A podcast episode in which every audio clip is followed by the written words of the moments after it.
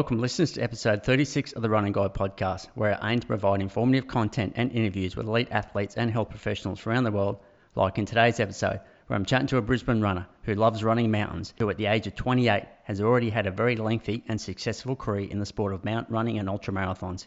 He's the newly crowned six foot champion. Welcome to the Running Guide podcast, Ben Duffus.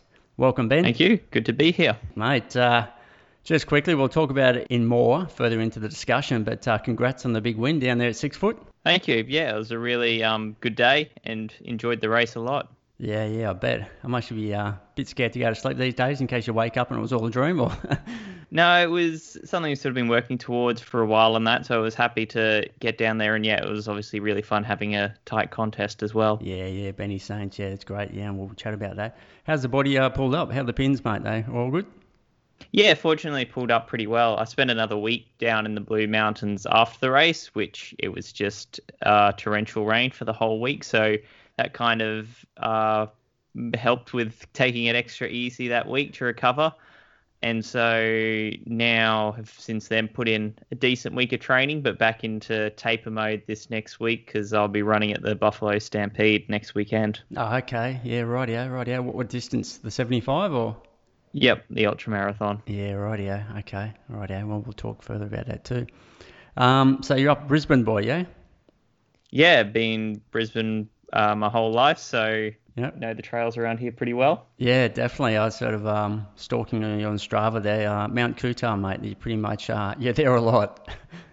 Yeah, I'm really fortunate to have such a network of trails right on my doorstep that yeah. I think we're really lucky here in Brisbane that you're 10 minutes from a CBD and five minutes from uh, such a great network of trails where I could run a, well, something like the Brisbane Trail Ultra. You can run 100 miles on those trails without hardly touching a road.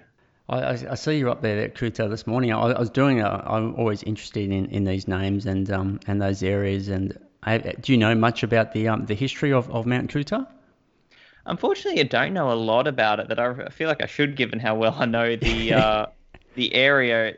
But in terms of history, yeah, I'm I'm in general not great with history. So yeah, yeah, there was some interesting things there. I found one that I sort of have a bit of a chuckle about because the 2016 census because Mount Coot-tha, obviously the mountain and the park there, but it's also considered a suburb. And the, the census yep. survey came up, there was no residents. And I thought clearly they haven't looked at uh, Benny Duffus's um, Strava uh, profile to see how often you're there, because I think you uh, reside there daily, basically. So they should have at least had one there. It is a second home at this point. Exactly right, mate. And um, yeah, Coot-tha was uh, indigenous where the Yagara people um, used to head up there um, and collect honey from the stingless bees that are up there. And so Coot-tha means honey. So I thought that was interesting. The other thing was in World War II, was a military base there for the um, RAAF and the US Navy. And then they converted it into uh, an explosives depot. And there's like 12,000 tons of uh, ammunition stored up there. And they used to, over night time, it would just be um, um, the sky would be um, lit up with all the um, searchlights looking for um, enemy planes coming in. I thought uh, they had to drop the bomb on that mountain and there'd be no Mount Coot-tha and we wouldn't have a Ben Duffus a mountain champion. So just uh, some uh, some some dorky notes there, mate. But I thought all that was pretty interesting. I love it. Yeah. Um, yeah. So I was trying to figure out. I mean, your weekly elevation, I love it. There's there's probably no one around that's um, topping four, five, six, seven thousand meters a week. I try to hit two, and I think I'm doing all right. So you must, I mean, some of your runs, um, I was looking, you know, 10 or 12k, and you're already hitting over a thousand meters. Like, is it just straight up, or like, how, what's the topography around there? So there's a real mix of trails. So you, as you pointed out there, I certainly can get a lot of vert in a relatively short distance by hitting up some of the really steep fire trails on Mount Coot-tha. There are also then much flatter and more runnable ones as well. But it is sort of hard to get under two to three hundred meters per 10k um, running around there certainly. So, in one sense, that's quite lucky. For us, if you want to be training for a mountain race, it actually means that sometimes when training for some of the flatter races around the rest of the country, you sort of have to go searching a little bit more and say run along the river and run a bit more on concrete and that. But there are other um, now there uh, networks of trails around southeast Queensland that you can go to to make it a bit flatter if you really want to, or something like the Brisbane Valley Rail Trail, which is dead flat. Yeah, I was sort of trying to zoom in on, on Google Maps. It was really hard to sort of see what, uh, you know, what's is it just that climb up to Mount Coot-tha? Is it are you running like a single track? Are you because there's a road that heads up to a lookout or something? Is there? Yeah, so there's a ring road that goes around the mountain, and then in within that there's a variety of different trails that most are sort of more of that wider uh, fire trail or walking track, but there is bits of single track in there as well, and uh, various mountain bike, well, shared mountain bike trails, which are then more of the single track. Okay, yeah, and I see you jump on the pedally most times. A little always has a 2k warm up. But what's the reason for jumping on, on the bike rather than just uh, run from home?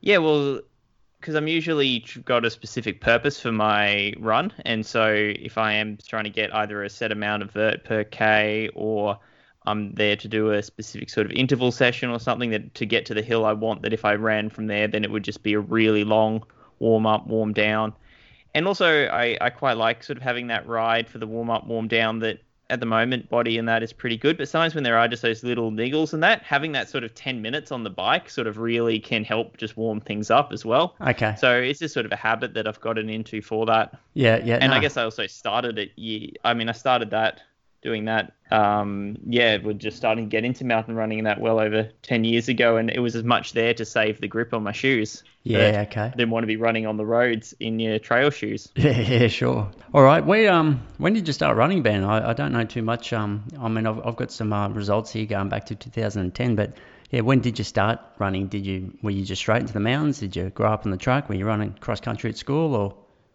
Yeah, so I started running back in high school, but originally it was just a means of getting fit for other sports like um, rugby and cricket and that. But um, things quickly sort of snowballed as I was once I started running every day. I realized one, I kind of liked the running a bit better, and two, I was simply better at it. So that sort of by the end of high school was my real focus, and it was very much then cross country, track, and athletics, very sort of traditional background. But as soon as I finished high school, I um, went straight into the mountain running. Okay. Yep. Yep. What uh, What do you do for work?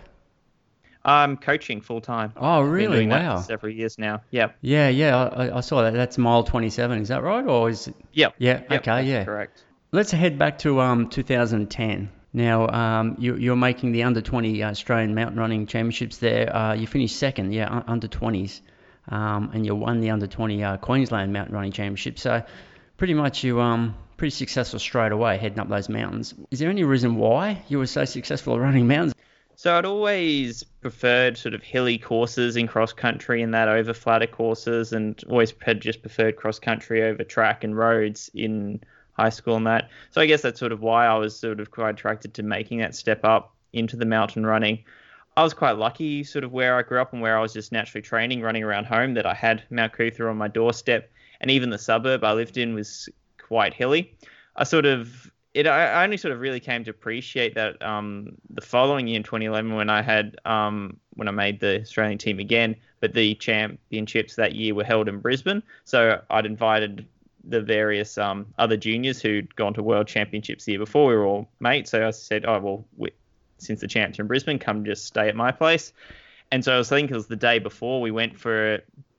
I took them for what I thought was the flattest run we had that I had around home, just a sort of, you know, easy 3K loop, got back and all of them commented like, oh, that was quite hilly. And I was like, oh, that's as flat as it gets. And this is coming from, you know, other people on the Australian mountain running team. So it yeah. sort of dawned at me at that point, okay, I've probably been running more hills than most people without really realizing it. So in 2010 in the in the Aussies, you were um, second in the 20s, but you were sixth in, in 2011, even though it was up that way. Yeah, so that year I was just coming back from an injury for those championships, so it sort of really was. Yeah, I, would only been running for a couple of weeks. I can't remember what the injury was now; it was too long ago.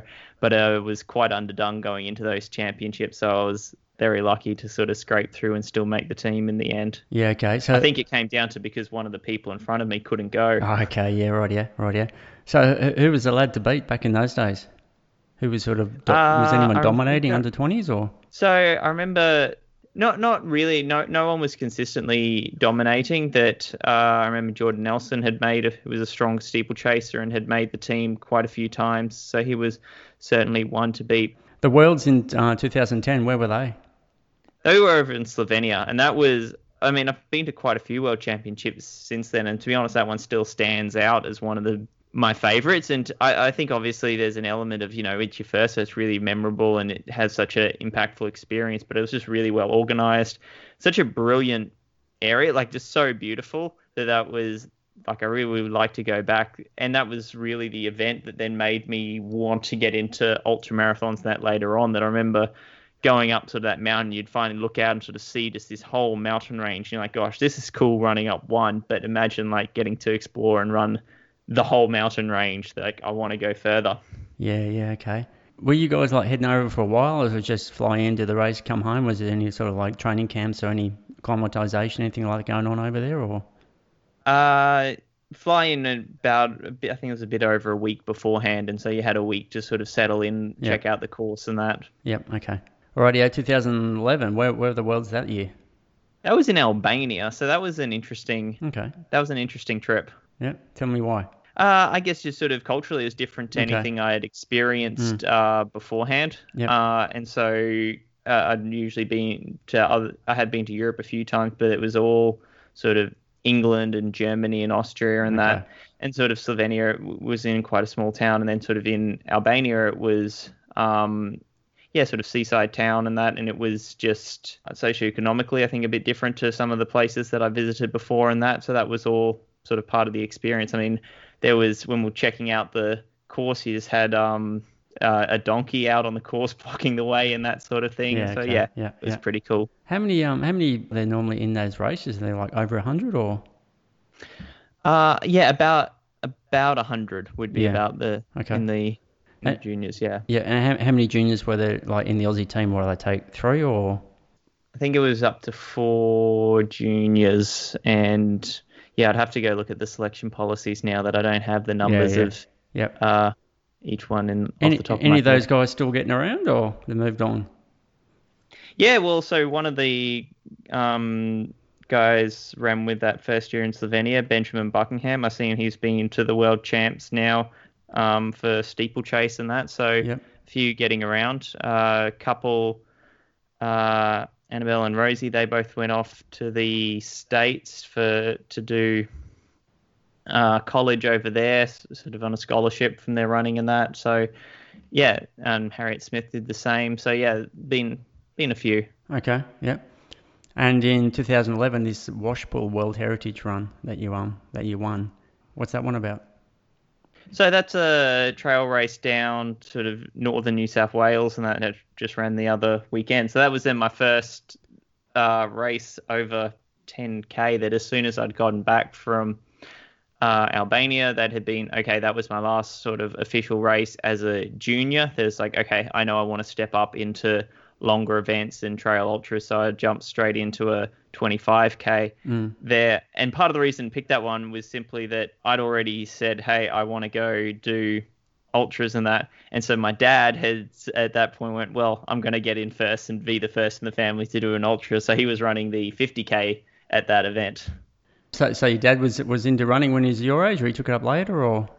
No, so we kind of got uh, each other into it. That it was, as I said, when I was starting to run in high school, that part of that decision, like, okay, I'm going to start running every day to get fit.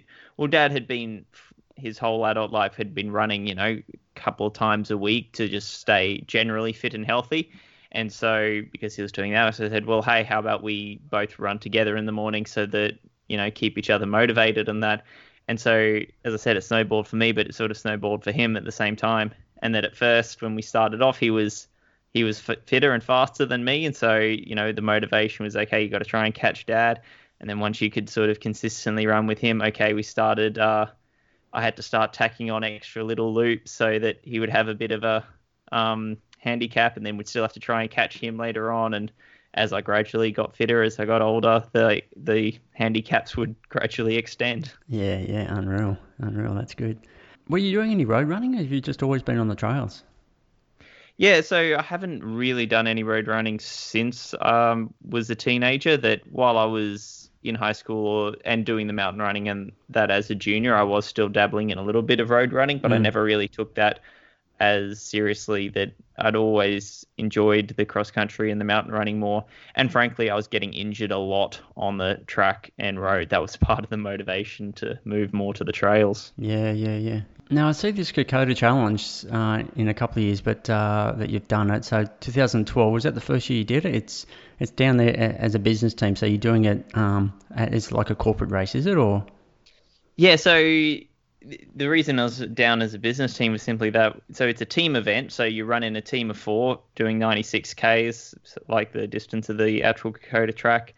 And so the reason that was simply in a business team was that a mate had managed basically to get his employer to fund the team because you have to raise a bit of money for for their charity. Okay. And so uh, his uh, company had said, okay, we'll fund the, the team. So that made us a business team and so it was doing them, and so that was at my first, yeah, hundred. Well, it's 90. It's called 96k, although everyone measures it over 100k. So I call it my first 100k. Yeah. And that was a really cool experience. I think I was kind of quite lucky that had that team environment that I'd attempted 100k before that and DNF'd because I was 19 and my, my, ego just had me going out way too hard. So having to be reeled back in with that team was actually really good. That it made me pace a lot more sensible. And you've just got you there encouraging each other that I'm still good mates with those guys. And that it was, yeah, such a great experience as you would just be uh, pushing each other along and having to, you know, sort of always monitor who's feeling strong, who's, you know, tiring a little bit more, and then trying to make sure that you never push over anyone over the edge. Okay, so that's a fairly professional annual run that's still going, or? Yeah, yeah, still going every okay. year, and yeah, quite yep. a quite a big event. Right, yeah, and teams it's from all around the world.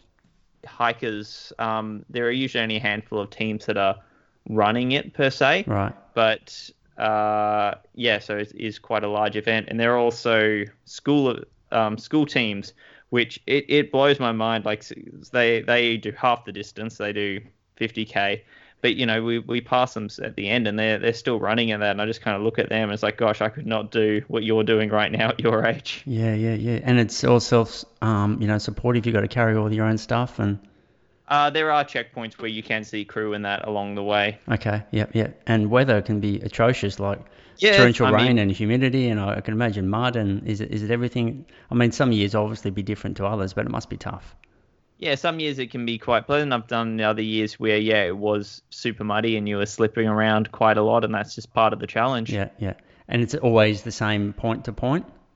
You, like yeah, don't reverse or anything like that. There, there's a set route, obviously, if yeah. they're, but you know, it's a trail, so if uh, there are bits of the trails that are closed for whatever reason, there might be changes some years. Yep, yep, yep. And what's the elevation you sort of totaling in that 96? About 5,000. Wow. Yeah, yeah. Oh, you'd love that, mate. Kid in a lolly shop for you. yeah, like it's a really, yeah. it's a really cool course. Mm. I mean, I kind of, if they, if they did a solo version, I'd be really interested to sort of have a good crack at it because it is, yeah, quite a fun course. Yeah. So team of four, it's it, the rules are that the four have got to finish to get a finishing time. Is that the way it works, or? Three of the four have to finish, okay. and you'll you'll have to run together the whole way. So yeah, the fact that one person allowed to drop out is just kind of accepting that uh, it's to if you wanted to like really officially win and uh, or set records and that, then I think it does need to be all four. But um, as far as just being allowed to continue, as long as you've got three. All right. Yeah. Okay. Cool. All right. While we're chatting about it, uh, I'll just see here the following year, 13, you guys won it. Um, pretty much covered it an hour 20 quicker than you did in 2012. So let's chat about that one. Yeah, so that was with the different team. That was sort of that was very much our goal that year was we were putting together a team of local runners with the intent to yeah. win it. Yeah. Um, the that was that was 12 hours 24 just for the listeners so they know. Yeah. Yeah, the couple of years beforehand, um, some teams had been coming up from down south and winning it, and so we sort of thought, right, it's time to uh, bring this back into Queensland hands. And okay. so yeah, that was and that was an awesome experience because we we really did focus on it. And so all four of us we would do training runs on the course and that in the lead up together. And we are all good mates. And so it was that one was really fun. And I really enjoyed sort of the camaraderie and yeah that build up of all working together towards it. Yeah yeah okay. So that was the last time you did it? Uh we attempted it again the following year, but um, one of our yeah one of our team members uh, was having yeah some medical issues on the day, and so although you can, uh, as I said, you're allowed to finish with three. If you actually then want to win it officially in that, then you need all four. So we decided to call it, I think, about 60k in. Yeah, yeah, yeah. Okay, right, yeah. I'm just looking at the results of 2013. There's lots of uh, boxes of chocolates took home that year, lots of first places. So I'll just quickly run through them. And um, what what I'll do is I get you to talk about any of these races that are um that are more memorable or um you know hold something special to you more than others. But um, so Hares and Hounds 55k, uh, first solo runner in four hours 20. Where's that one? Never heard of that one. Uh, that's just a local event over at the Glasshouse Mountains. Okay. One of, like a lot of those races around there, it's sort of just on the fire trails rather than around the mountains, rather than actually going up and down the mountains. Okay. That was just sort of kick off, kicking off the year. Yep, yep. Mount Glorious 24k trail race. You won that, an hour 42. Yeah, that's another local um, event that's relatively iconic by lo- local sort of standards. Just a fun mountain course. Yep. Course record at the Nerang State Forest 50k, 4 hours 12. You won that one. Yeah, I mean, well, back in the day, that was yeah the Nerang 50k, and now they've got a 500 kilometer version of it, so Jesus. 50k is soft. oh, geez, they do that, don't they? Yeah, okay. Pinnacle Classic 18k. You won that again in a course record. yeah, so that was again one of my early trail races that I had just after I'd made that first mountain running team was the first time I ran Pinnacles, and then yeah, that was the second time running it. That was done with that Kokoda team that we were all um, we, we were all there together, but obviously we weren't running together. We were sort of pushing each other, and it was as much a time trial as anything to see where everyone was at. TNF 100. That was your first one, 2013. Yeah, that was well, that was my first finish. I DNF'd it there the year beforehand, Okay, and so that's that was a, a big moment for me. That was my first solo 100k, Yeah. and that was really sort of redemption. That after that DNF at um, TNF 100 the year before, I'd really sort of focused on yeah on on redemption that following year, and that I'd changed a lot. That I made every sort of error in the book. I was self coached and everything, and that was yeah that was I'd at the end of 2012 started working with my coach Andy Dubois, who's also mile 27, and yeah, and so that had been a real big focus. Yep. Yep. 10 hours 18. So talk about some of those mistakes. What are the things you learned that you were doing wrong, or what are the things you started to change in training? Um, was it nutrition? Was it the type of training you're doing? Volume? Talk about it. All of it. Um, I I had no, so I'd stepped up from the the mountain running sort of that short focus. So I'd gone straight from 8k to 100k, and so I was just focusing on nothing but volume. It was all just, you know, sort of two two hour ish sort of uh, moderate runs on Mount Coot-tha, just focusing on volume. And I had no nutrition hydration plan. I would just kind of look at you know, you, you just were guided by ads rather than a plan. That there's, you know, you'd see, oh, this product looks great. I guess I'll eat that. Yeah. And beyond that, you had, I had no plan. You just were, yeah, had no idea how much to drink, what the right gear to use, and yeah, so or and had zero idea how to pace a race. Yeah. Yeah. So were you sort of bonking, or was it you getting nauseous, or? Uh, all of the above. It was as much just sort of an extreme fatigue that I Mm. was. By the time I DNF'd, I was dehydrated. I was hypoglycemic. I was stumbling around. Like I put in a. Mm. I think by the time I had stopped, I'd done a 45 minute K downhill, sort of going down Katoomba. So Mm. it was uh, not pretty. And yeah, a friend who's a nurse sort of found me and was like, "Yeah, you are not in a good way." So that would have been. When do they do that? They do that around uh, May, don't they? Did, was the TNF still in May, like the UTA is now? Yep. Okay. Yeah. So So the weekend hasn't changed. Yeah, right. Yeah, Surf Coast Century 100. You know, you won that. So what month was that? How, what was the time difference between those two? That was in September. Okay. So right, yeah. yeah, Yeah. Had, a fair bit of time between them. And so yeah, that was sort of the first solo 100k win. So that was kind of a big sort of milestone for Mm. me that that was kind of showed okay, like um, the run at uh, TNF 100 showed me that that I can uh, finish solo 100k, and I guess that win at Surf Coast Century sort of showed me okay, I can be competitive at this as well Mm. and especially knowing that it was a flatter flatter course which didn't necessarily suit my strengths quite as well Yep, yep, yep. Did you have someone uh, around you, or were you pretty much out on your own, or had that day unfold? I was never sort of spent too long running with someone. So the first half, Rowan Walker was the uh, defending champion. So he and he's for those of you guys who don't know him, he's a was uh, very strong marathon runner. I think he was the Australian marathon champion in some years, and I think he's won the Melbourne Marathon. Yep. So he's just got that strong road background, and he had won the Surf Coast Century, I think, the year beforehand. And so he l- was leading for the first half, and then it was in the second half that I started to reel him in and eventually passed him. Okay, yep. And what was the finishing difference? I can't remember if he even did finish. I think he was having a bit of a rough day.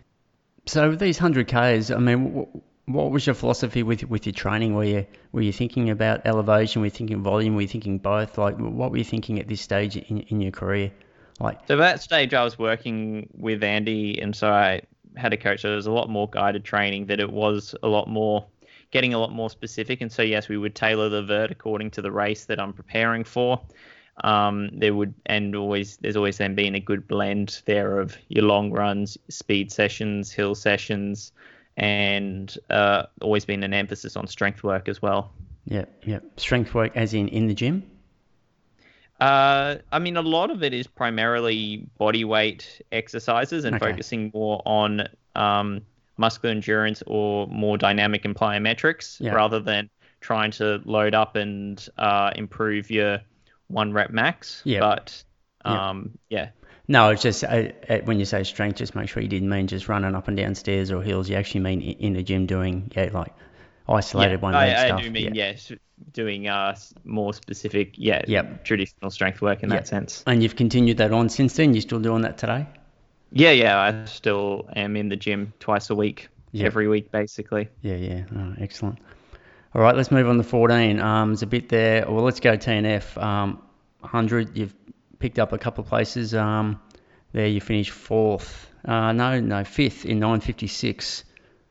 Yeah, so I was, that was trying to, you know, improve upon the fir- that first year, and that was a really eye-opening um, experience that race because I remember I had really focused on I wanted to get to the to Queen Vic. So that that was yeah. So that was the first time it was UTA and the first time they went with the new and current course. And so I really wanted to get to Queen Vic, still feeling strong and good. And then my plan was see what happens in those final 22.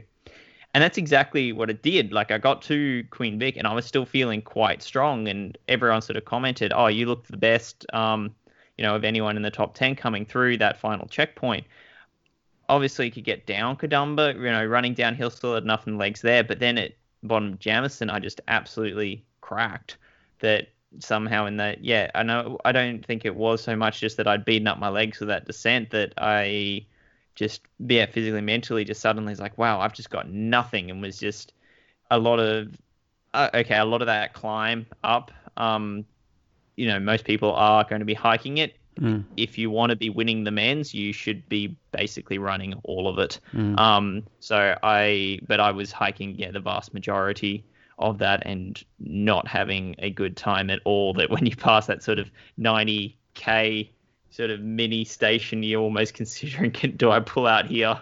yeah. You're like, no, I've come this far. But what was really interesting to me was that, okay, I was feeling that horrible.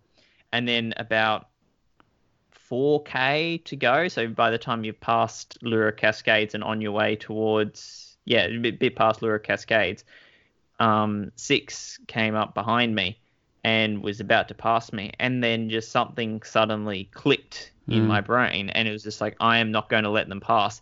And I think I remember they had put out some extra timing mats, and I had the fastest split of the day for those final 5K that I just suddenly went from feeling so awful Yeah, wow. to having this really strong finish and re- going really well up Furber. Yeah, And they just sort of really showed me how much of this is a mental game. Yeah. That although, yes, obviously there is a physical basis for fatigue, that ultimately it is that perception of fatigue that is the limiting factor.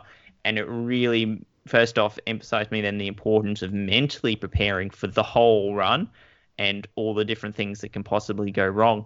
And then in the races themselves, trying to manage that mental state, that keeping that positive outlook and that and managing these sort of issues is uh, it, it, it, can sort of sound airy fairy if you're not used to it, but it really does determine performance.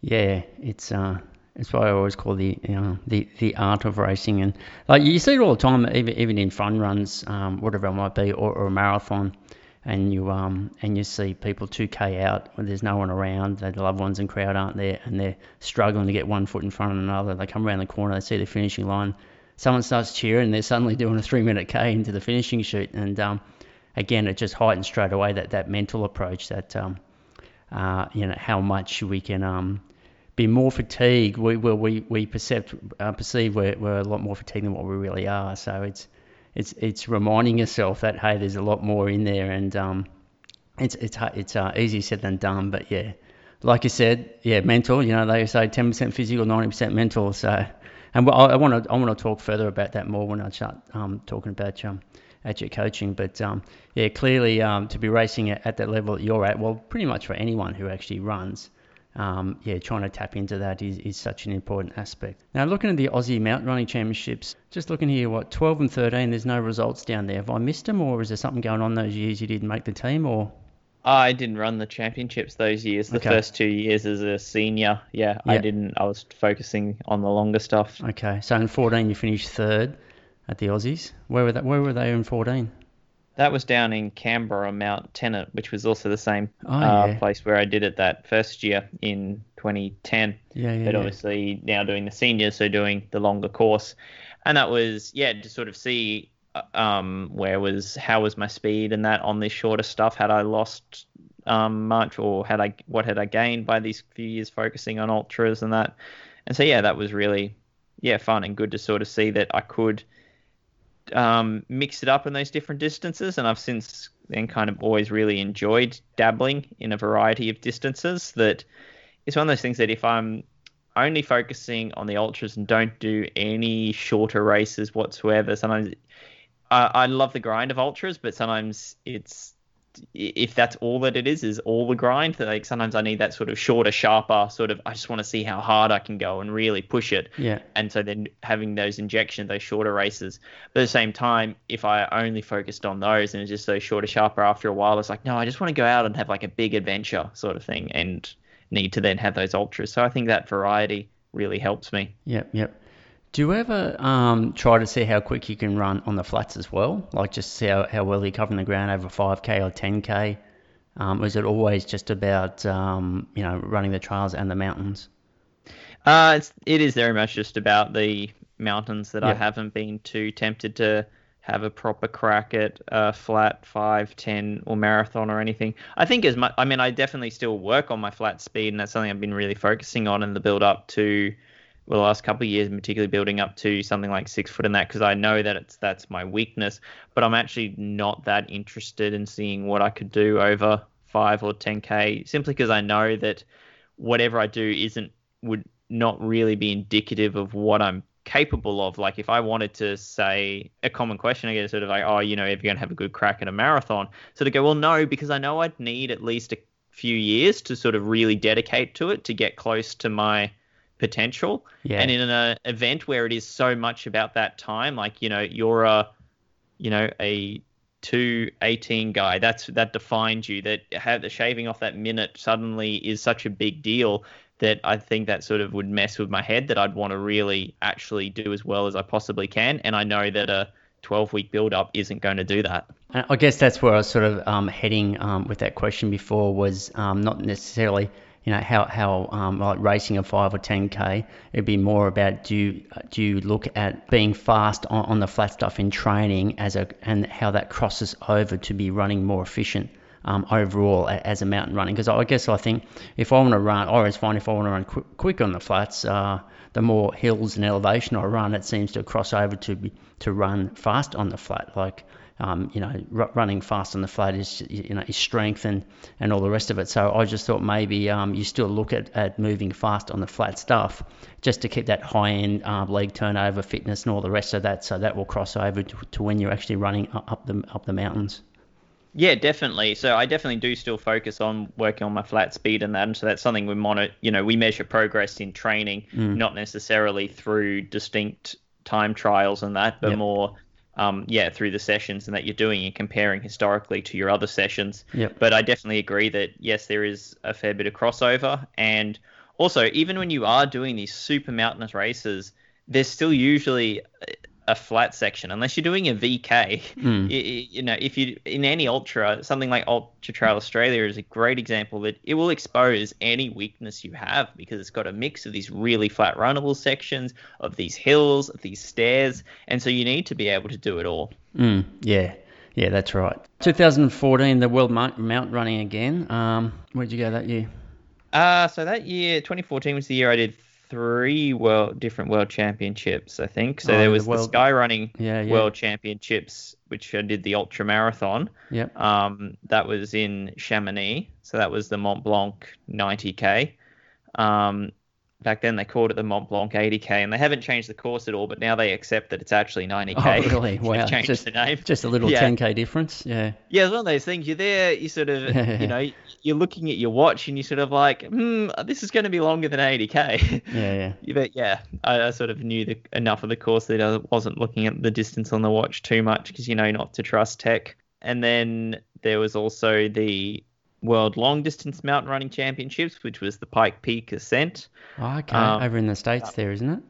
Yeah, yeah. Yeah, so yeah, okay. that was. I kind of, I, I really wish it was the full marathon, doing up and down, because Yeah, oh, yeah. running down that Barr Trail would have been so fun. But yeah, Yeah. it was just the the half marathon going uphill, Mm. and the altitude of that really kicked me around. Uh, sort of in hindsight, learnt that yeah, I, I definitely should have been there for weeks beforehand, Yeah. acclimating because I was not in a good way in those final Yeah. few Ks. Yeah, definitely. And then there was the short course mountain running championships over in Italy, which was yeah around in Tuscany. So that was also yeah, a cool yeah. experience for the team. And you picked up bronze at uh, at that 80k Mont Blanc, the Sky Running World Champs. That's pretty cool. Yeah, that was a amazing day. So that was the f- ne- my sort of my next ultra after UTA. So I was sort of able to really apply those lessons learnt Mm. from that to it.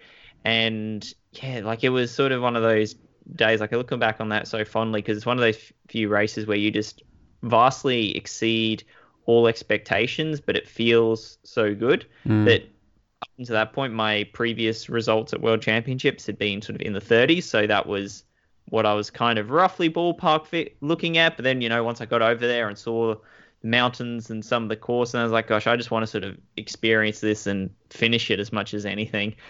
And it was only sort of halfway that we sort of suddenly found out, like, oh, eh, you're in uh, the top 10 now. And you're sort of like, oh, at first, actually, when I heard that, I assumed that the people at the aid station just didn't speak English properly. That it wasn't until I finally saw um, some people that I know and they were telling me, you know, you're in fourth, and you're like, okay, you speak English. I, I actually can trust that one. Yeah, yeah, okay. Are you wearing, using sticks in these races, or you don't need them, or? No, I wasn't using poles Okay. in that race. I've only, yeah, used poles in VKs where I definitely think they're really helpful in a vertical kilometer on most vertical Yeah. kilometer courses. Yeah.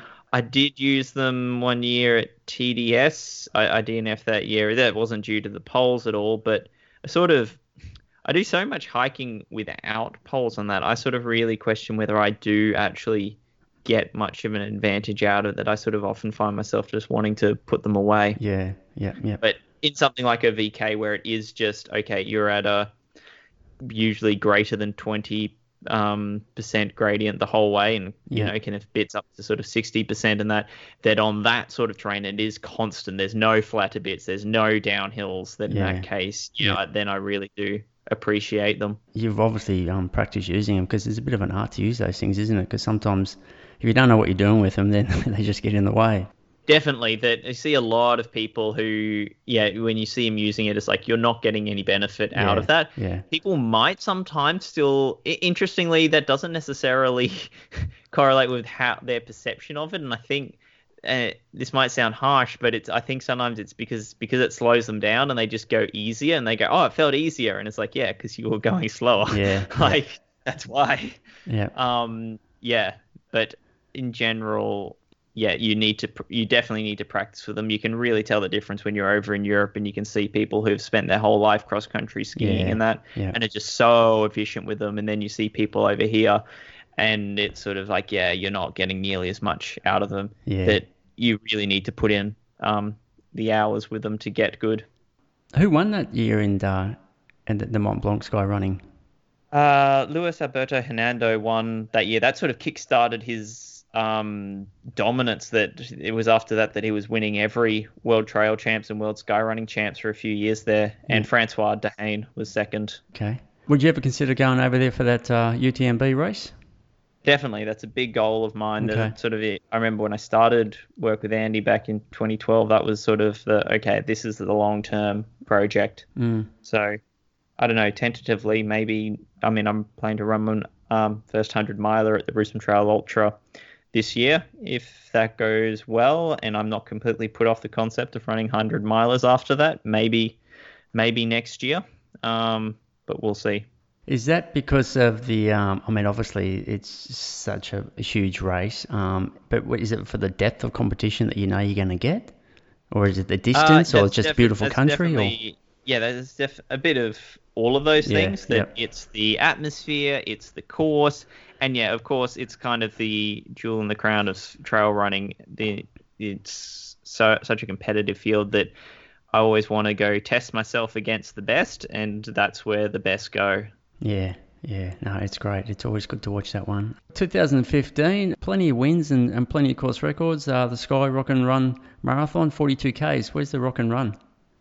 So that was uh, over in New Zealand. So Okay. that was, uh, I think it's now changed names when it changed owners to the Mount Oxford Odyssey. So that was a really cool course. So that was 42k with about 3k or something of vert. That it was very hilly Mm. and just really, yeah, really fun course. Yep, yep.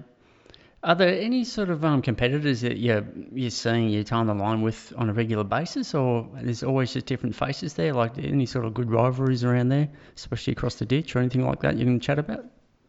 Yeah, so it depends on the distance that because as I say, because I kind of dabble in those different distances, that it depends on the eh, on the type of race that I am doing. So over in New Zealand, actually, I quite love the Kawarau King of the Mountain, which is a sister race of the Pomona King of the Mountain over here in southeast Queensland, and so that's just an just quote unquote 8k course with about 800 bit over 800 meters of vert. And it's just such a fun race that it's uh, super steep, sort of loo- loose, sort of volcanic dirt, and so on the way up you can sort of you you know you can be sort of one foot forward and slide back sort of thing if you're not really watching your foot placement. But then on the way back down, just so much fun. It's almost like skiing down snow in places where it's just this thick dirt, and you come around a sharp corner and just whoosh up it goes. You're jumping off these ledges into it. Um, yeah, so it's just a insanely fun course, and so there are quite a few sort of strong local runners over there who would always be, yeah, battling it out. Uh, Shay Williams was in particular one. He's got the course record there. Um, he he was one who, yeah, for a few years we were always sort of duking it out, so that was a lot of fun. Shaw's Corporal, and yeah, there were quite a few good runners over there for that race. Mm. Um, locally, Mark Bourne was also a big one. So you also might have heard of him because he's a several times he's been the stair running world champion. Um, and so yeah, in sort of short uh, mountain races around here in Australia, he was always one that um, yeah, it was always fun sort of going head to head with him. He also has done the Pomona and Kawarau races a few times, so racing him at those as well. But then in sort of the longer stuff is like, well, it depends on the sort of terrain that we're on. It's something like UTA. Uh, obviously, someone like Brendan Davies is a um, someone who really look up to and who uh, back in 20, uh, what was it, 18 was the last time he did it, where yeah he was he won it se- seven minutes ahead of me. That yeah, it was that was a really fun race where from halfway on it was just every report I got. He's seven minutes ahead. He's seven minutes ahead. He's Hmm. seven minutes ahead. And Yeah. so yeah, Yep, yep, yep. And then he's probably getting the reports too. He's seven minutes behind. He's not pulling you in. He's not pulling you in. I, yeah, I, I remember. I'm, not- maybe I didn't race that year, or maybe I did, and you guys, yeah, probably still out there. But yeah, I remember listening to that commentary where we were sort of uh, curious to see who was going to come up those stairs first. But uh, yeah, it, it, was a good one. That was. Um, well, it's always the hard thing when you're in front though, because you you're always getting very delayed information. That okay. at least when you're coming from behind, you, someone can you know at the aid station can have okay seen when they come through seven okay boom they can tell you exactly. Whereas when you're coming into the aid station and you're the one in front, you ha- you can only be told what the gap was at the previous aid station. So you're going, oh gosh, have they made up any time since then? So yeah, yeah. It can be a little bit more stressful when you're the hunted rather than the hunter.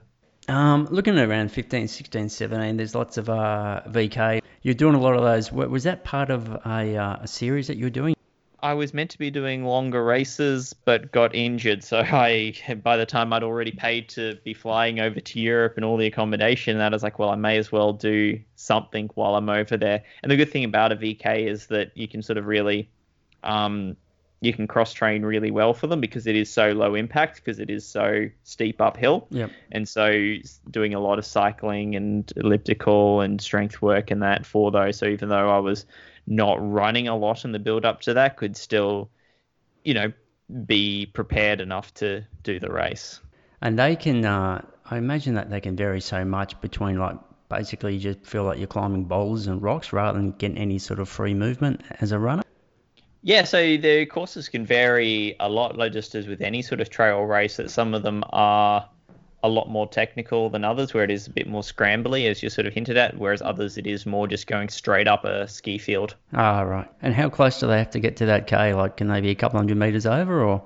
Yeah, some are, you know, plus or minus, minus sort of usually 50 meters. Oh, okay. Usually more likely to be plus because you know it's one of those things where it's like if it's called 100k and it was 99k, people yeah. are upset. But if it's 101, people aren't upset. Yeah, yeah, yeah, yeah. Well, VK, you got to. I mean, if, surely you want to run your thousand meters. yeah, exactly. Yeah, exactly. But yeah, so some of them are slightly slightly long, but they're generally pretty good because it's one of those things you can just sort of shift the start line up or down the mountain a bit accordingly. Yeah. Or yeah. move the finish. Some of the finish lines, obviously, if it's at like a summit at a mountaintop, then uh, that's a fairly set location. But again, a lot of them will also just kind of finish 100 meters away from the summit, sort of thing, so that it is basically bang on a yeah. thousand meters. Yeah, yeah. You mentioned they're second behind Brendan in 18 in the uh, UTA. What about 16? You finished second there in nine hours 39.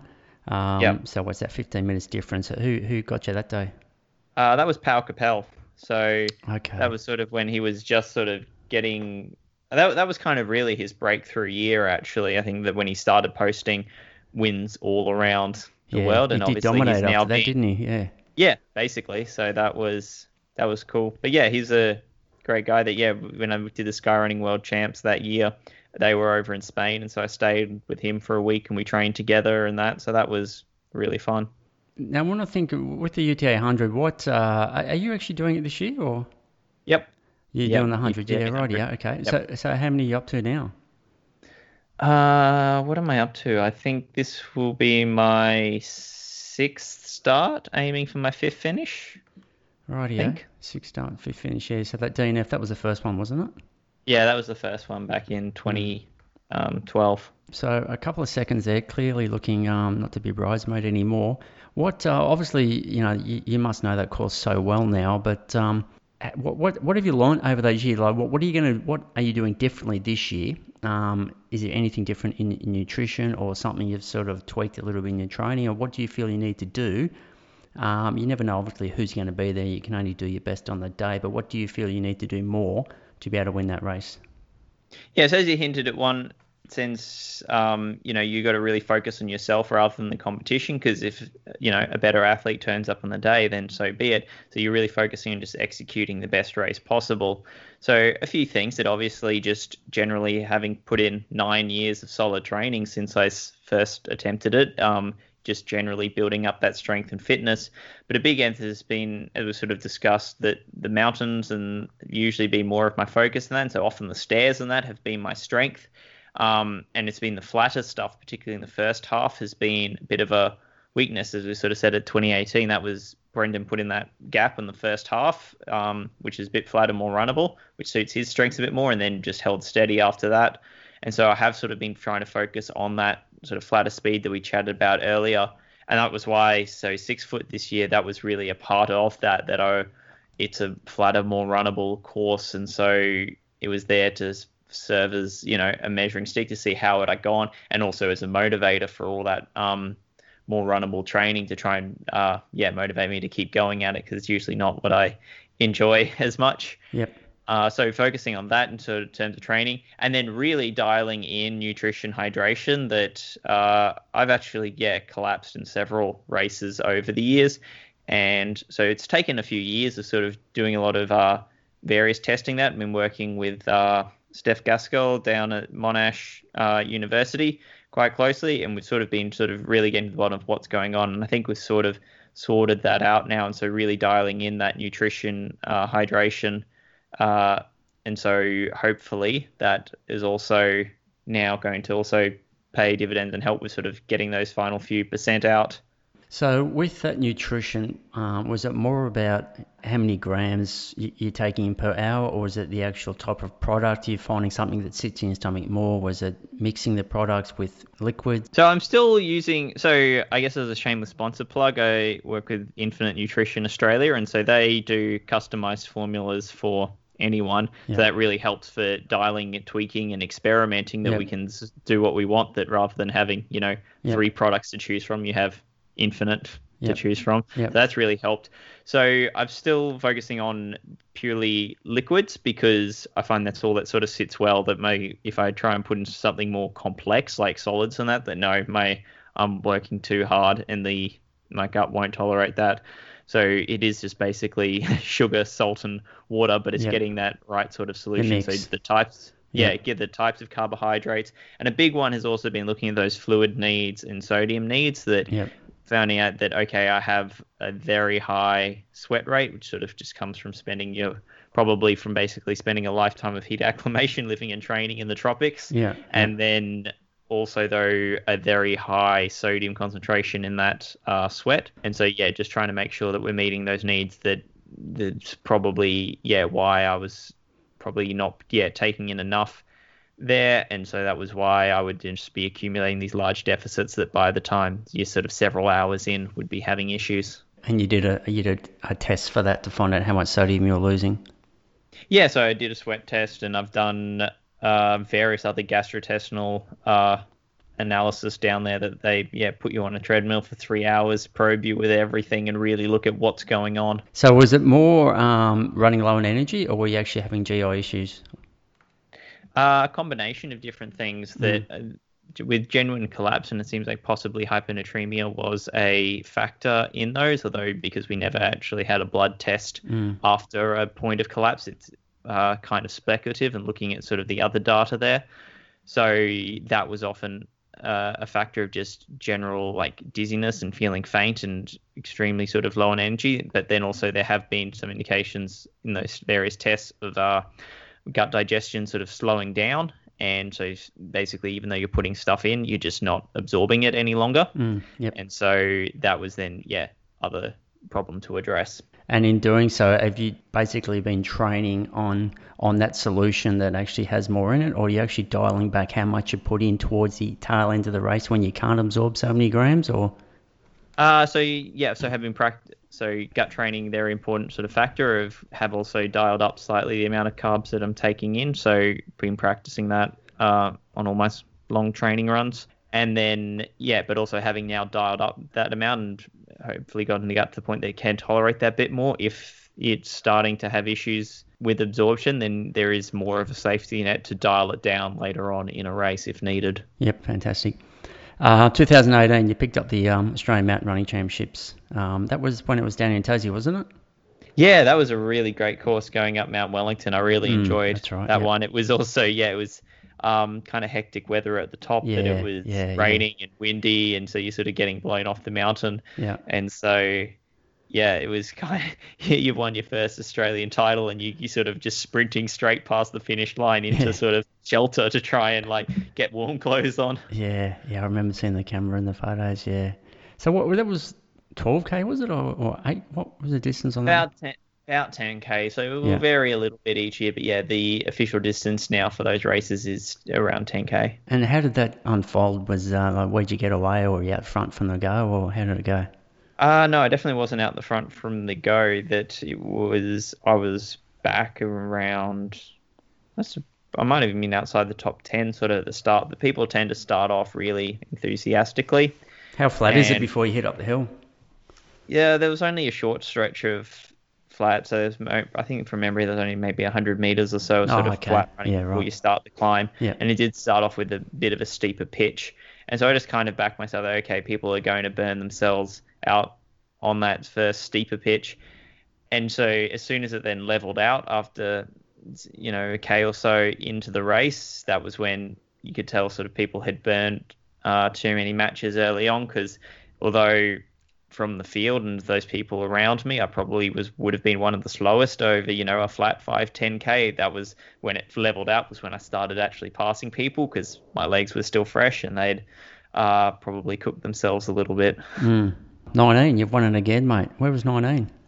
That was Brisbane. That was Okay. yeah, it's the same course as uh, in 2011, Yeah. but uh, yeah, a little bit longer. So that was really nice to sort of do it uh, locally. Uh, 2020, Tarawera, 50k. Is that your first time over there for the Tarawera race, or? Yeah, that was my first time running over at Tarawera, and it was actually quite a last minute uh, decision that, and I'm quite glad I did it because I, um, yeah, that was, my last race for a while, uh, thanks to COVID.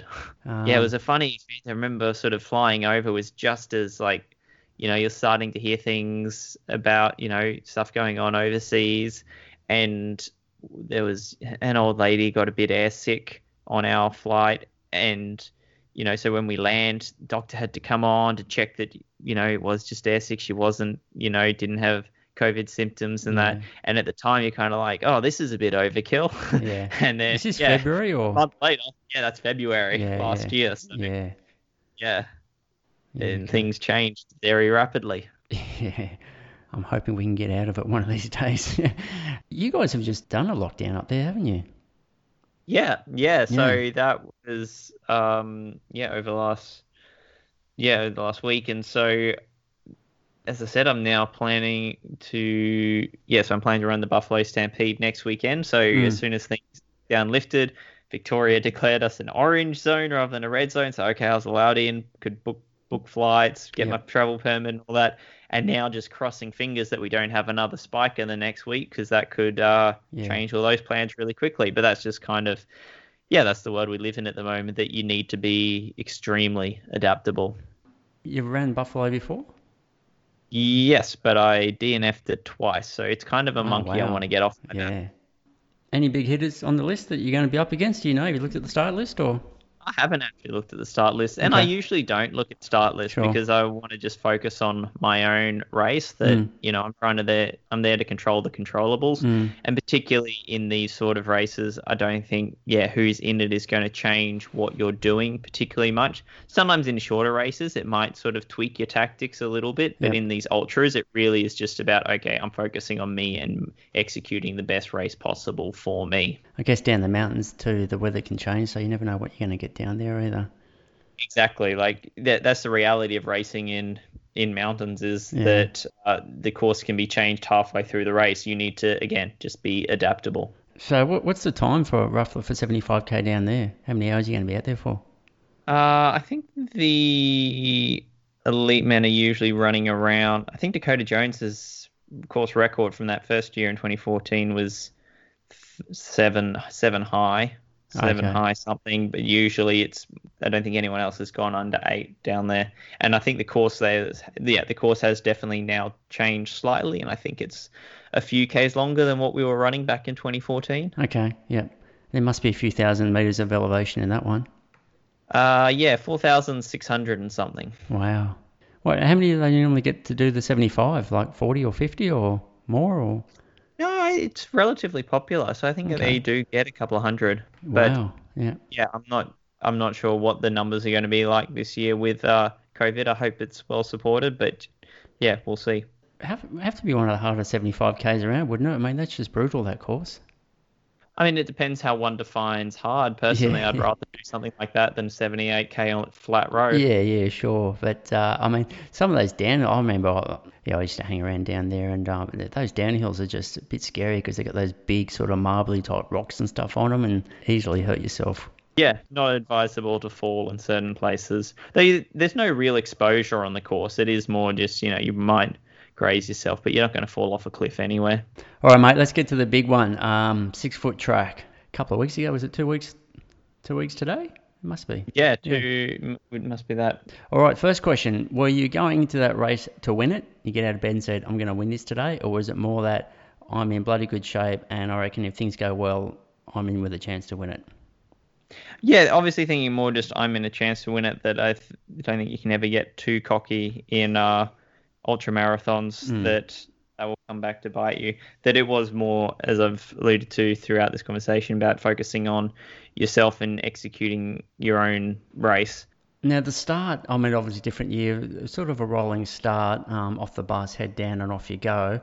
I wasn't, I haven't really spoken to anyone who's done it, um, so I'm not really up with it. But from what I could see from the um, live stream, it looked like you guys, rather than start 30 seconds apart, it looked like you guys were sort of started together. Is, is that right? Or Yeah, so for the first wave, they did do more of a mass start. We had to socially distance in the corral area, but it was a mass start. Whereas then for the the following waves, they would then actually do the rolling start. But that was simply yeah, so that they didn't want to have, as we've seen in some races in the last sort of year, where people cross the line in first, and then someone crosses the line two minutes later, and they're actually the winner because of this rolling start. So yeah, to try, try and get around that. Though it was still going by um, chip time rather than uh, gun time because of that. Because even if you were at the back of the corral because of the social distancing, you know, you still add sort of 10 seconds. Fortunately, I knew that the other people in contention, sort of for the win, were all there right on the front, so that wasn't going to be an issue. all right, let, let's talk through that race. When did it start to split up? Yeah, I, I mean, I don't really have a strong awareness of what was going on sort of behind me. So I was the first onto Nelly's. Okay. So, and I know at that point it was because of uh, all the rain and that Nelly's was just a slippery waterfall. So was kind of partly strategic there to get first. I could just set the pace as being a conservative one. Um, and I know I had David Byrne and Ben St. Lawrence sort of were the couple behind me because we were sort of chatting on the way down. And they certainly were in agreement that, hey, let's not take any silly risks. That if you add an extra, you know, 30 seconds going down and didn't break an ankle, that's probably worth it. Um, and then, yeah, once we got onto the fire trail down the bottom, then Ben quickly caught up with me and we were running together basically the whole way down to Cox. What was your mindset then? What were you thinking? Uh, this is sort of what I was. Pro- this is sort of at this stage sort of how I was kind of expecting it to Okay. pan out. I mean, I was interested to see if Ben, as you know, the, the stronger one on the flats, if he tried to push it a little bit more Mm. along there. He seemed pretty happy to let me sort of set the pace, and so it's Okay. like, okay, I'm just again, yeah, this feels about right for me. Yep. So I'm gonna do that. And yeah, we could see already at that stage it, it wasn't good conditions for course record or anything. So at Hmm. that stage you already were just switching your mindset to okay, we're going, f- you know, run for the win rather than for the time. Because of the heat and humidity that I heard about? Is that what you mean? Yeah, so it was sort of a hot, humid year. Yeah. Nelly's was waterfall and slippery, and that single track sort of down between Megalong Road and uh, the and Cox was a bit more overgrown than it is in some years. For instance, the year where the course record was set, it was had all sort of been cleared, and you could really open up through there a bit more. So all those sort of little factors where it's just okay, you add a minute here and there. I mean, the heat and humidity obviously is a big one where that can add several minutes. And the river was up. How, how high was that up your body when you went through it? Uh, neck height. So it's sort Neck. of this. oh, neck. jeez, So I didn't know it was that high. Sort of doing this sort of mini sort of jump swim, jump swim as you sort of go across it. Wow. And is this your first time you've done six foot? I've run most of the course in training runs before, but this is my first time doing the race. Did you have any idea that the lake was up, the, the river was up that high before you got to it? Uh, I suspected that it would be because I'd the week, the weekend before, I'd come down early and I had done a training run there where I had gone across it, and it was already at that point up to chest height, and it had then just rained in the whole week since. So yeah, not surprised by that. Yeah. Are there like marshals and stuff down there? Like, is there a safety issue for some of these runners to get across it, or it's not too bad, or? Uh, not. I, I, I certainly felt it was all quite safe. I'm, Yeah. but I'm also a swimmer. So there's a rope along along the river. So if you Okay. um didn't feel too as secure, Right. you can hold on to that, and that that's got um little floaties on it, so you'll be okay. And then also the RFS is there since the races are raising funds for them, and so they've got yeah several people there watching the crossing. So if something did go wrong, someone can jump in to save you. And were you sort of um, like knowing you're obviously going to get wet? Did you have to sort of think about what you know shoes and socks you're putting on, or? Yeah, so it, did sort of play into why I chose to run in the Speedgoat Evos. That I know that um, the Matryx Upper that has drains water fantastically well, and so that was certainly a consideration. And uh, you didn't have any issues with the socks, like later on the race, didn't create any issues having that those wet shoes and socks. Uh, so training in Brisbane for a good six months of the year, your shoes are squelching, you know, from 30 minutes on every single run. So Yeah. I'm very used to having wet socks Yeah, when, yeah. when I run. All right, so you and Benny Saints across uh, across the river together. Um, is it David still in third spot, but he's he's he's further behind? He's not with you. Uh, yeah, he's not with us at that point, so I don't really know what was going on Right, yeah. behind us. Yep. So so Um, so how's the race unfold from this point? So this is where then, so we're running together for first sort of few, several first few minutes, basically going up Pluvi. But then it was obvious that uh, Ben was feeling stronger than I was going up that, so he started to pull away, and that was where I just sort of okay, I, I suspect, and this was kind of what I suspected because I know that he's a really strong um, uphill runner on that sort of climb where it is just this you know, strong grind and it's really a measure how big your engine, and he probably has the slightly bigger engine. So he was able to pull away and put a bit of a gap on me. And so I was just sort of having to back myself. Okay, I was really thinking, okay, save it for the Black Ranges. You know, that's sort of really because that's usually where people suffer in this race. That it's that fi- that second half along where it's a lot more runnable and that along the back ranges, which again I knew would suit Ben's strengths a bit more than mine. And so if I cooked myself trying to keep up with him uh, going up V, then it might not end well. So at that point, I just kind of let him go, focus on what feels right for me, and making sure that I'm setting myself up to have a stronger second half. So I, I was getting reports at the halfway mark up V that he had sort of a two minute gap, but from the t- from what the timing maps are shown by the top, it was about 90 seconds. So I don't know if I reeled a little bit in there in that second half or not, but Yeah. yeah, that was the sort of what we were looking at. Yeah, it's substantial, isn't it? So, um, when you guys first started climbing and he was pulling away, I mean, pretty much he was running it at what he thought his threshold was. You were running at yours. Did that gap open up quite quickly then? Like, did you go, wow, he's, he's Relatively quickly, yeah. He sort of really did pull away quite quickly, and so that was it. Kind of reaffirmed in your mind that it's like, okay, this was the right decision because if Mm. he is pulling away that quickly, then um, you would have had to work a lot harder to keep up. You're not just yeah. It, then once we got up to the top, yeah, he was sort of just in sight sometimes. Okay. Depends how straight the road is. Were you trying to stay positive at that stage? You're thinking, I'm still in this. Um, I'm, you know, I'm, I'm running at, at my threshold. Um, or were you thinking, well, maybe it's maybe it's second? Uh, at this point, I was really thinking, okay, well, first off, that you know the best you can do on your day is the best. So fo- is your best. So focus on just executing the best race possible for you, Yep. rather than focusing too much on what other people are doing. But I'd also sort of knew that okay, this is what you were then setting myself. This is what I've been setting myself up for. Was Yep. okay, we want to run strong here along these black ranges. So at that point, it's like okay, let's just see if we can slowly reel them in. And Yep. that was pretty much then how those next to 10, 15k sort of panned out. That it was just as I said, you can see him sometimes. So every time you sort of round a corner and have a bit more of a straight, be like, oh, I think I've made 10 meters. Mm, You know, five minutes later, see him again and be like, I think I've made another 10 meters, Mm. sort of thing. And just, okay, just be patient. That don't get carried away trying to put in a surge to catch him. Just Yep. if you are reeling him in at what feels correct, then Yep. that's great. You're making ground. Just keep backing that. Keep backing yourself. And your energy levels were pretty constant. You weren't having too many lows, or, or worried that you know if something was going to creep in, or you felt pretty good.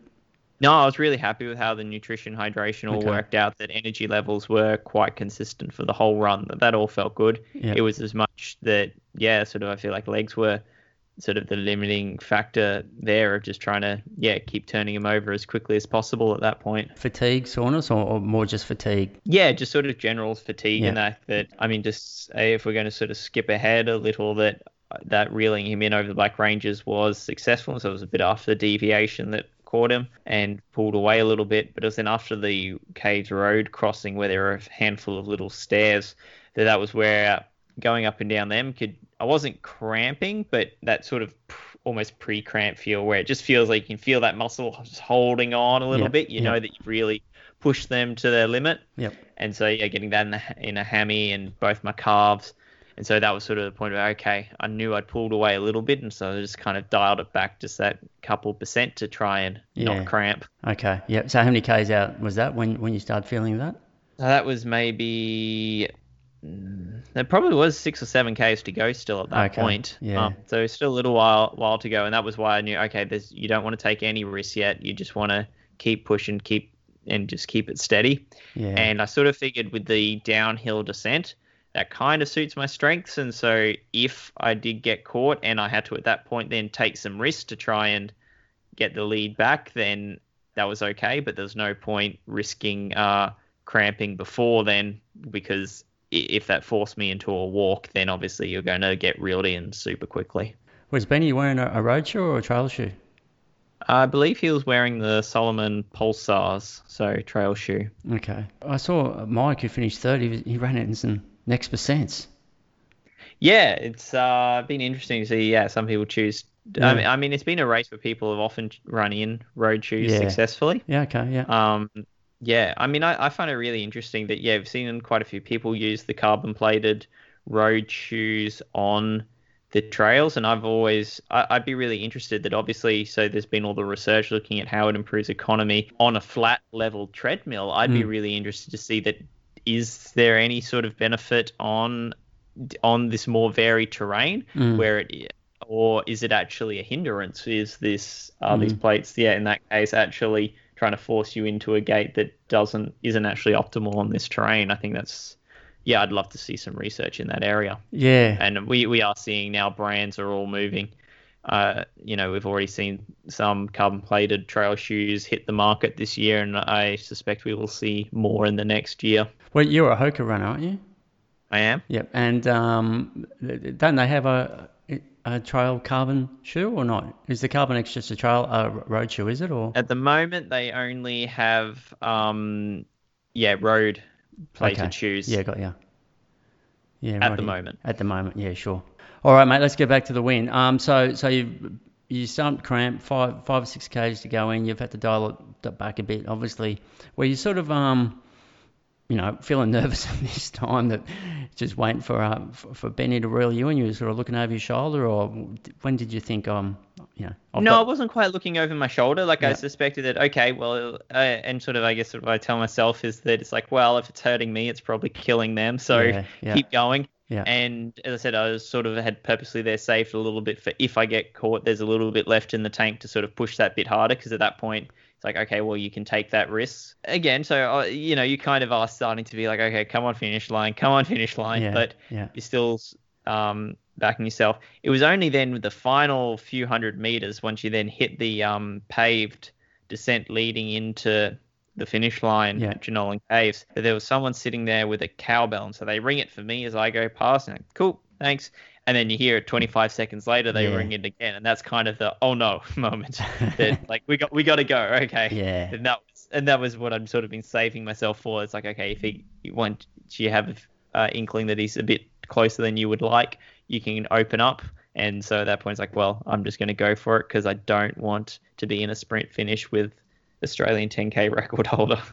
No it's fantastic. It was great. No congratulations mate. Well done um, defending champion, you have to go back now, obviously. Maybe, yeah. Like I haven't really sort of started planning next year mm. out too much because it's sort of depend a bit on how things go this year. What well, I mean, who knows what state the world will be in in 12 months' time. So we'll see. But I'm certainly contemplating going back. So next weekend, yeah, yeah, same. Uh, we got the Canberra Marathon down here, so um, yeah, same weekend as Buff Stampede. Yeah, like you said, you're you're in taper mode now. How does your taper mode look? Is it pretty much just um, still run every day, but just back the volume off? Or yeah, do you even run hills in the days leading in? Uh, well, this time it's going to be slightly dependent a bit by logistics. That so on Monday I'm going to fly down to Melbourne and I have to do a uh, COVID test and stay in a hotel to self isolate until I have my negative result back, which Okay. will hopefully only be 24 hours. Yep. Okay. Um, and that point I'll be allowed out. So I probably will have the Monday off from running and just do a bit of strength and mobility work in the hotel room. And then, um, yeah, I- I'm just staying in Melbourne near nearby the tan, and that's I'll probably just be running flat around there for that week. Mm. Um, by the week before a race, y- you it's more about not doing damage than actually getting any sort of training effect. That you don't you don't have time to adapt to any sort of hard sessions and that. So it is all just easy running.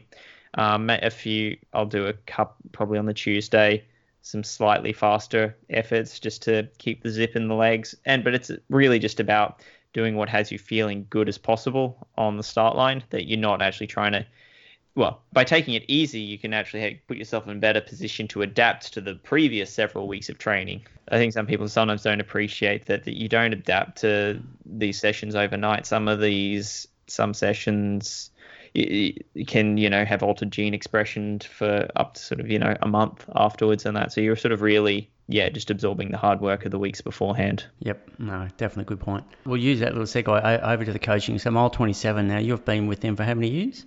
So I started working with Andy as an athlete back in 2012 and then came on board as a coach in 2016. Okay. And it's a full time gig now. That's pretty good.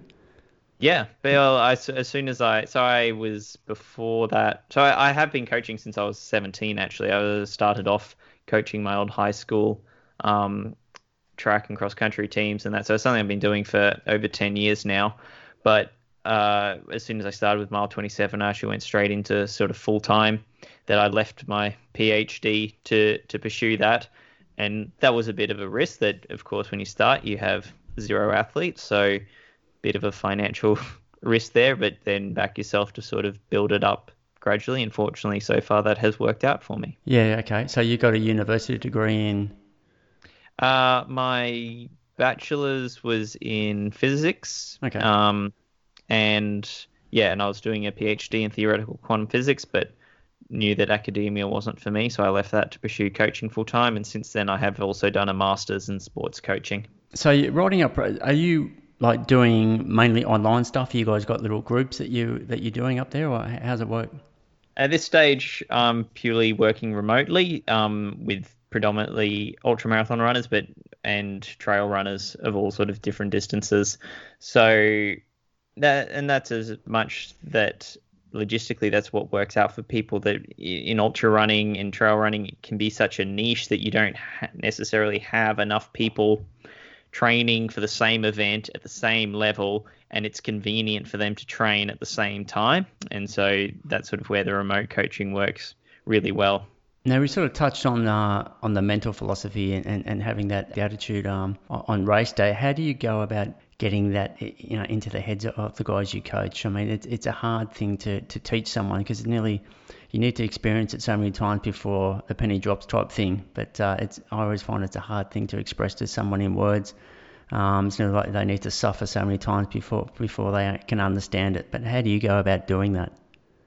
Exactly, and it's very nuanced that it depends on the person. That some people can come in, so so it comes down a lot to communication, to sort of getting that read on people, what is going through their head, and uh, how are they coping with these different things, and then different thing, finding different things will resonate with people differently. That you can use the exact same, you know, you, you can tell the two people the same thing, and it will one will you know will take that on board, and the other won't. Mm. So you you've got to take a very personalized approach and then it comes down to okay testing in races and that. So there might be various lead up races just building experience over the years as you, you know learn lessons from each little race.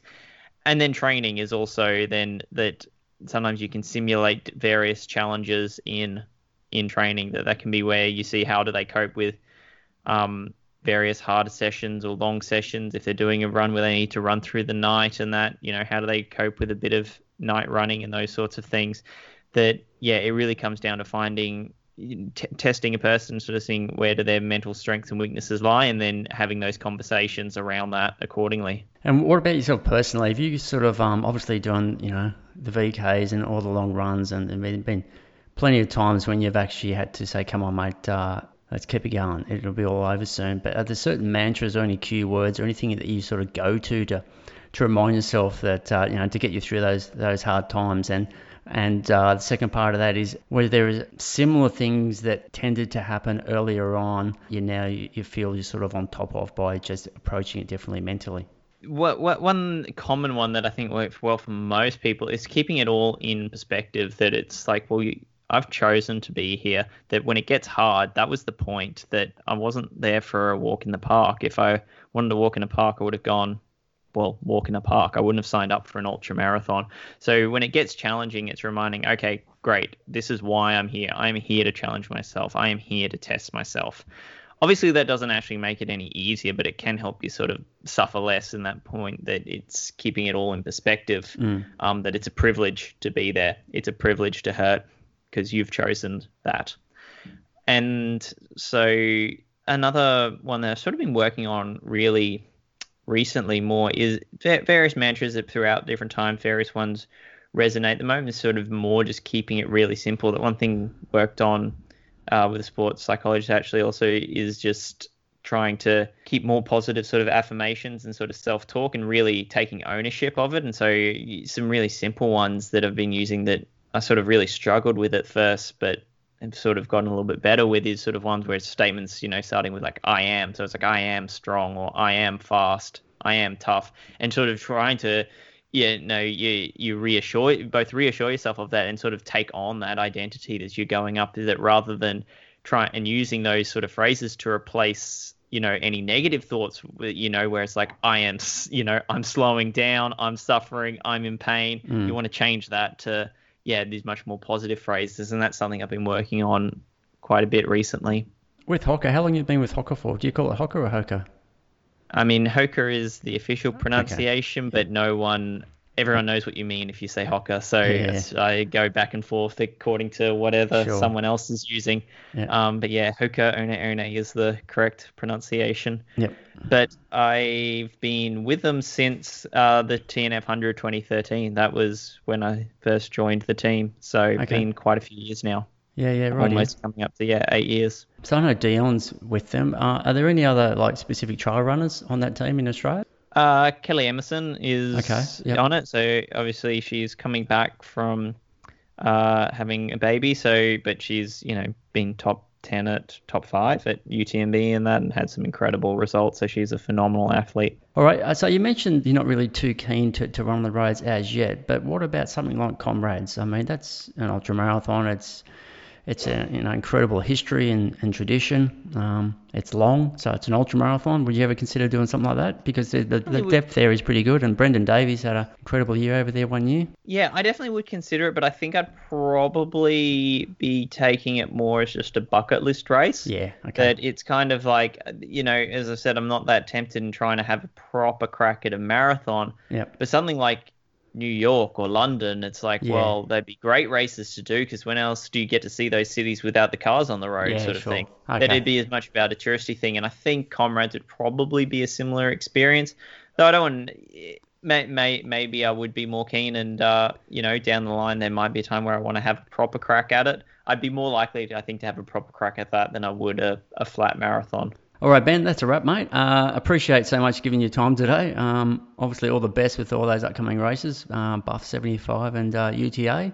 Um, hope like hell that um, they, they all go ahead. Um, as you mentioned before, crazy times, one week by week at the moment. Hopefully, more chocolates for you to take home. Thanks again, mate. And can I put some uh, a link over to uh, socials like Strava and uh, you on the gram or? Yeah, yeah. Uh, Instagram, Facebook. I'm just at Ben Duffus. Fortunately, it's an uncommon name, so I'm pretty easy to find. Yeah, you can look me up at, for my coaching website, Mile 27. Again, if you just Google Mile 27 and put my name in there as well, it'll be easy to find. All right, and I'll, I'll just whack those uh, those links in the um, show notes below for the listeners too, and um, maybe some links over to um to your sponsors, uh, Hoka and um, Infinit Mile 27. All right, Ben. Thanks, mate. Bye. Okay, see you, mate.